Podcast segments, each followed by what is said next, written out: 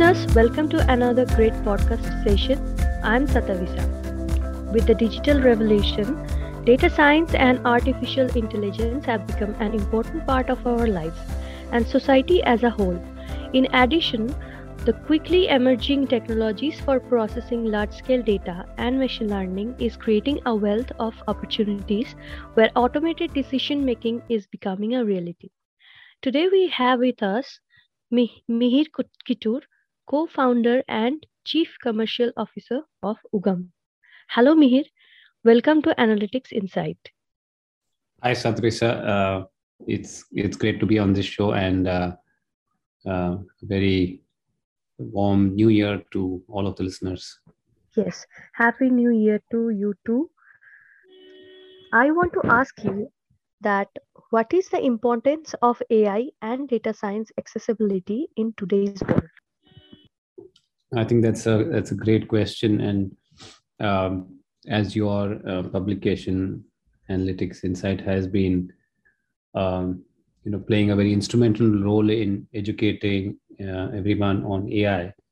I think if you look at it very simply, in today's context, AI is really a transformational capability that transforms not only companies, but also individuals' lives.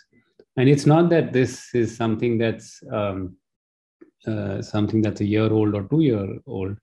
It goes back to the 1950s when the start of or the birth of AI really happened. It's just that over the last 4 or 5 years, we have tremendous acceleration on the growth of data, the types of cloud technologies, the adoption and the use cases that have given it this sort of new life, or should I say understanding of AI as a transformative capability. So we are seeing this applied across organizations, across functions. Today, there probably are so many instances of this that you and me use, right from when we shop online, or when we listen to a song, or when we watch a streaming media, to the ad we are served, or the voice assistants that we use. All great applications of AI that is clearly transformative and helping us do things, whether organizations or people, like never before. Great. That's great to hear. Now, I would like you to tell me about the company UGAM and how it is unique from its competitors. Yeah. So UGAM is a leading analytics and technology services company. We started way back in 2000. So we are close to 22 years old. And we've seen all the waves of, should I say, right from small data to big data to now machine learning and AI. So that said, in 2019, we became part of Merkle, which is a leading global customer experience management firm, which is part of Dentsu, which is one of the top 5 marketing services companies. So in some sense, if you look at it, we have tremendous heritage, and we are born data and have seen various waves. So in terms of how we are different from some of our competitors, first and foremost, I would say is that we are very obsessed about trying to understand the customer problem. There's no value in doing AI, ML, or analytics for the sake of doing it, right? So our folks are very, very interested and work with senior stakeholders across various functions and verticals to understand what is the problem that you're trying to solve. So that, I think, is pretty unique. It's just not throwing mathematicians or programmers to a problem. The second piece is then being able to bring together multidisciplinarian team members. It is very difficult to find one person who is, say, consultative, great at problem solving, great at communication and stakeholder management, very good at advanced modeling, very good at DevOps and technology and so on and so forth. But what is unique to us is that we are able to, and we've been doing this for a while, we've been able to bring together multidisciplinary teams to solve that problem. And also, that is not the only thing.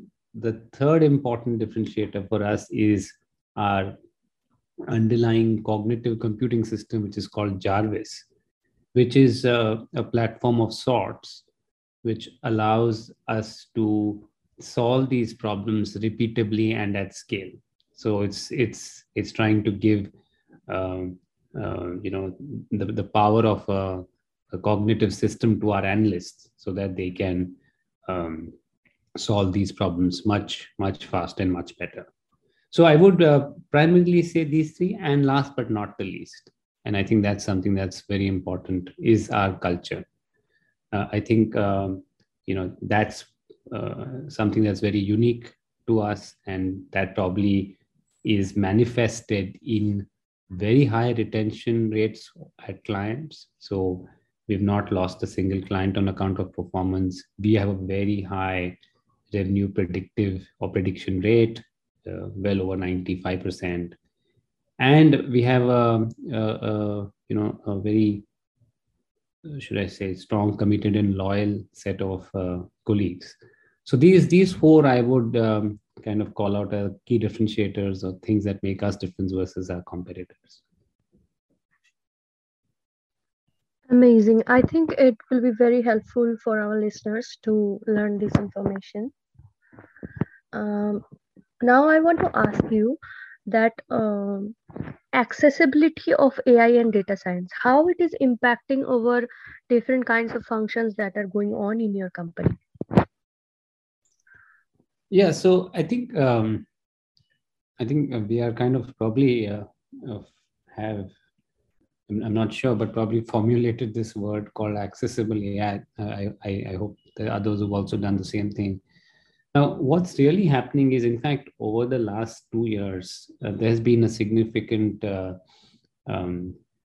adoption of digital on account of the pandemic, right? And as a result, you see there's a lot more data, there's higher customer expectations and so on and so forth, which have, as a result, pushed organizations to try and make sure they are able to serve their customers better.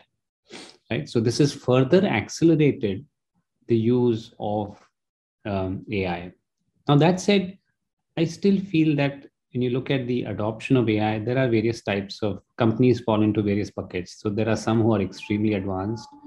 There are some who are trying to get there. There are some who want to do something, but still don't know how to. And then there are many who haven't yet started their journey. So while today, AI is really available. Okay, you could today, for example, through 10 lines of open source, be able to extract specific objects out of an image. Okay, the question is then, why aren't many more companies being able to truly get non-linear results out of AI? Many a times it is, okay, everyone's doing AI, so the senior management is pushing people to do AI. Or many a times people are doing AI and getting linear results, or they are not getting the results that they had in mind. So the whole idea about accessible AI that we're trying to say is that there are certain essential, I would say, ingredients that companies like UGAM have, put together and configured, that then enables us or our clients to be able to truly reap the benefits that AI can get. So that's what I mean by accessible AI. So let me take an example. Let's take a case where I have, say, 3 million images, and I need to put these images onto a website, and I want to make sure the right image is in the right category for a minute. So I would use what is called, let's say, a classification algorithm. I could use a conventional AI technique and do this. But what happens is, on one hand, that's one approach. So I'll use a data scientist to do it. The other approach is, oh, I do this manually. It will take me forever. But the smarter approach, and that's what we've tried to do when you talk about accessible AI, is how do you bring the subject matter expertise of the operational team? How do you bring the modeling experience of the data scientist? How do you then model this in a low-code, no-code environment? How do you give them the tools so that tomorrow even a non-data scientist can create these models and validate it? How can you do this in a cloud infrastructure so that this can scale and this can be, should I say, smarter, let's say, transfer learning system, right? So bringing these components, these three components, is what makes, in our opinion, the kind of key essential ingredients for accessible AI. Otherwise, it just remains, in many cases, not giving companies the benefit they're looking for. Thank you for explaining it so well. I would like to know that what is your opinion on data privacy and how is UGAM dealing with it? Yeah, I think data privacy is a very, very wide and should I say broad topic. It's a function of what data we are talking about. There are certain types of data which are free and accessible, and that does not identify with an individual. I think there is a lot of opportunities to harvest something like that, and of course the whole concept of data privacy varies by country to country. Certain countries, the maturity is very different from some others. Whereas for companies like UGAM, where 95% of our clients are from the US, the remaining 5% are Europe and Australia, so we have no customers in India, we are governed by the high standards that have been set by Europe. Europe took the lead on GDPR. And then you have, you know, the California piece on data privacy. So I think data privacy is going to be a very fundamental, should I say, key that we have to safely manage, because that is the trust that the users have, you know, put in companies. And unless that is managed effectively through all these regulations, we are not going to be able to see some of these aspects as very sustainable. So, you know, and UGAM adheres to all of these practices and also does play a role in trying to see how we can further this. That's great. Now, please give us some examples of the challenges that the company has faced and what was your technique for solving them? So what are the challenges we as a company have faced? Yes. And challenges while solving AI problems, is that? Or... Yes, that's what I'm asking. All right, okay, great, that's helpful. So I think first and foremost, it's really about, as I say, I always go back to this, is trying to make sure we are extremely client-centric and trying to make sure we have a very good understanding as to what is the problem we are trying to solve and how is that problem, like meaningful enough to be solved, right? So one of the challenges has been, and we continue to invest in that, is to put together and bring consultative skills, you know, very good client inquiry skills to be truly able to understand what the problem is.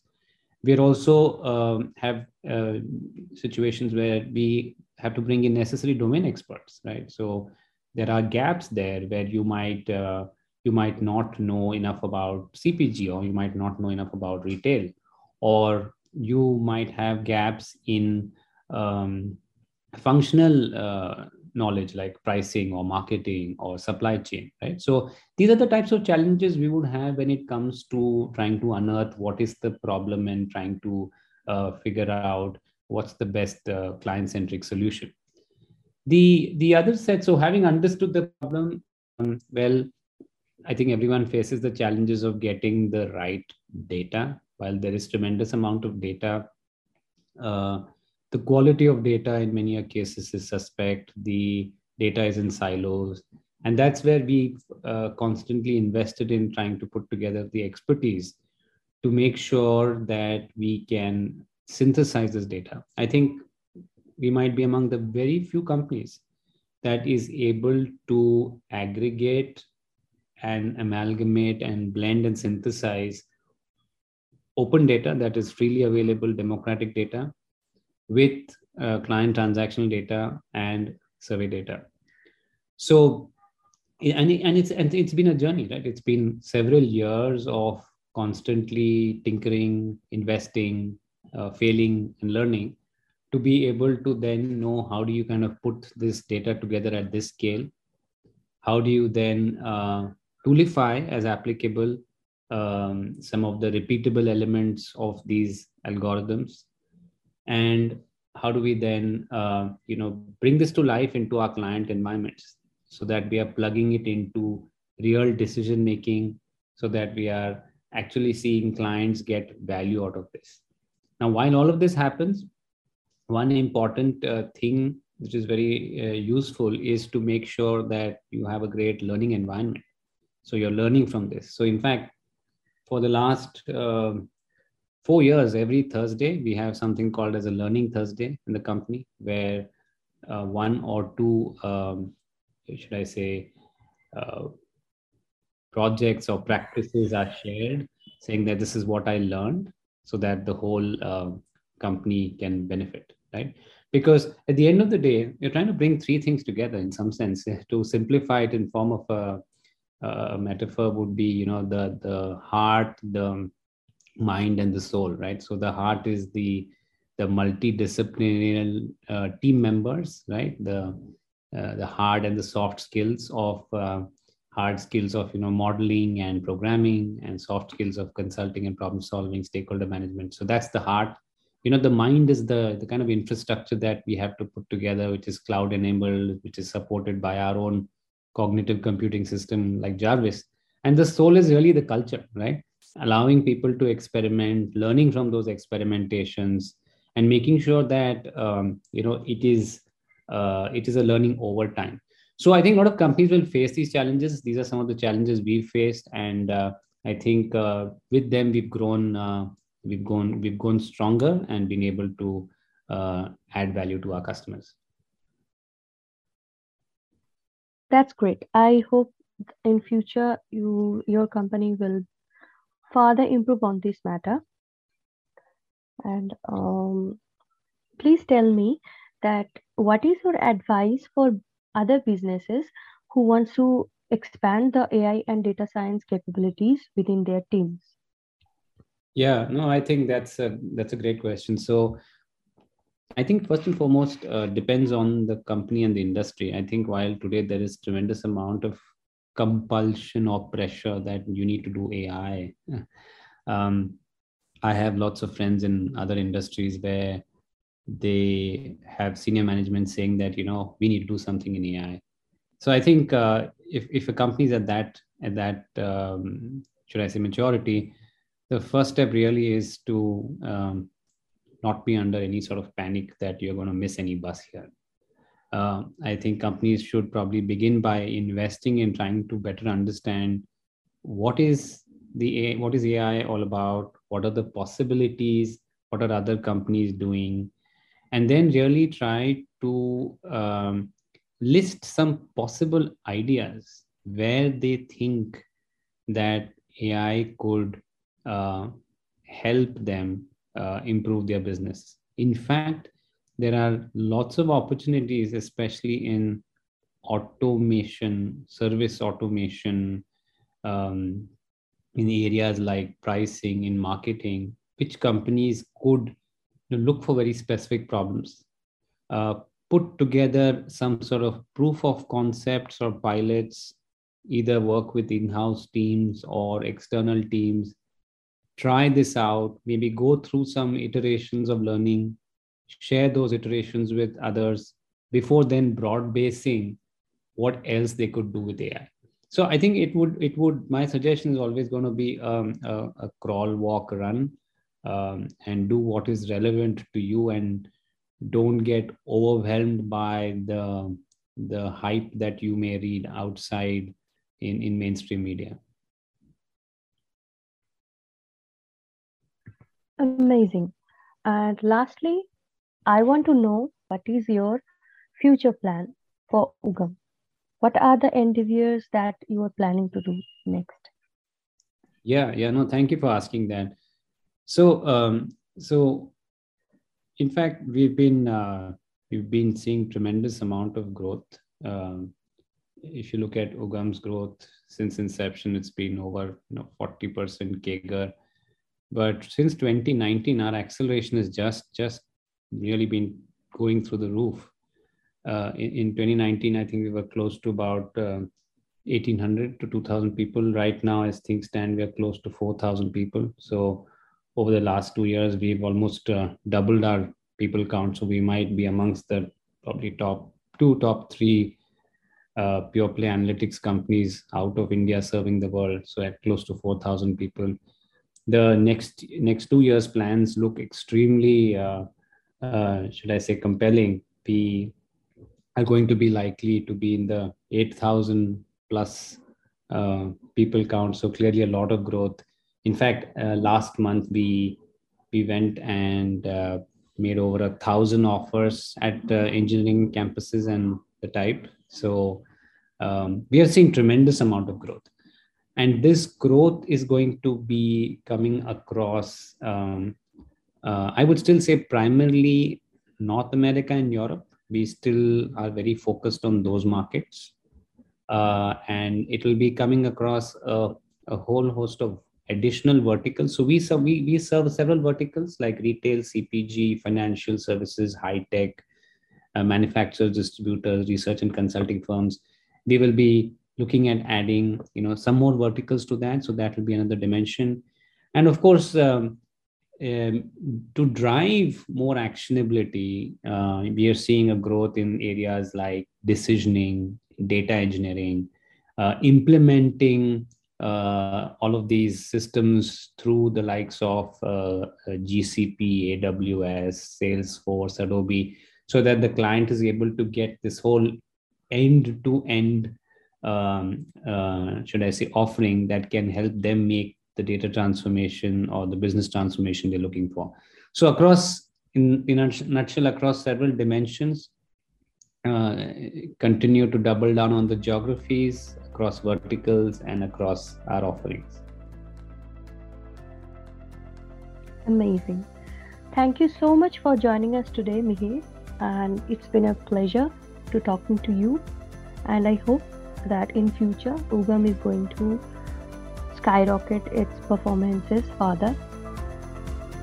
Yeah, thank you so much, Satvisa. And once again, it's really commendable what Analytics Insight has been doing in this, growing space. And a sincere thank you to all of the listeners on the podcast.